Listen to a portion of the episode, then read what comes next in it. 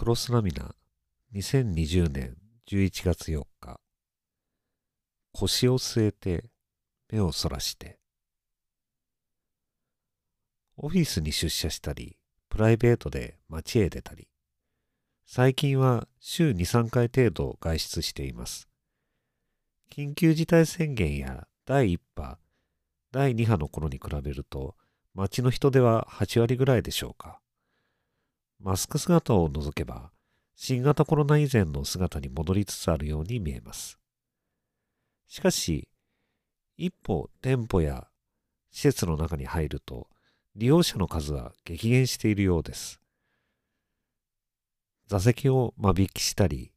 多くの場所で定員を下げていること、また定員を戻していても、結局人が入っていない状況が続いているのでしょうか。あちこちの持病で定期的に通院しています。医療機関はむしろ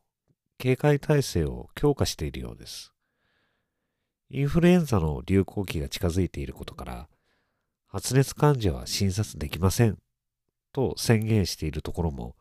そうでないところも対策を急いでいます。そういえば、一頃あちこちで見かけたビニールカーテンがめっきり減り、プラスチックやガラスの高級的な間仕切りを立てるところが増えています。短期に流行が収まれば外せるという期待も、第2波を経て長期戦への備えに変わってきているのでしょう。街角の様子、行政の対応ともに、あたかも新型コロナへの対応はルーティンに、日常へ組み込まれつつあるかのように思えます。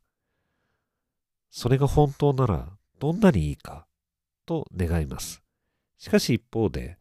その目線と認識が私をして、未だに解決しない問題や負担、そしてこれから顕在化する事態から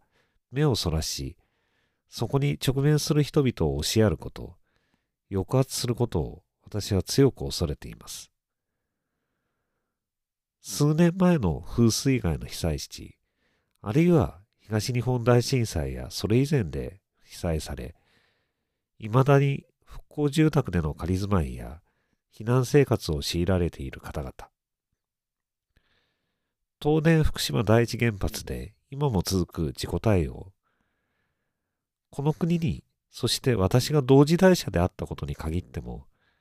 今日も私は日常の側にのみ視線を向けている。強者の側にある錯覚に決着をつけられていません。どうぞご安全に、良き一日でありますように。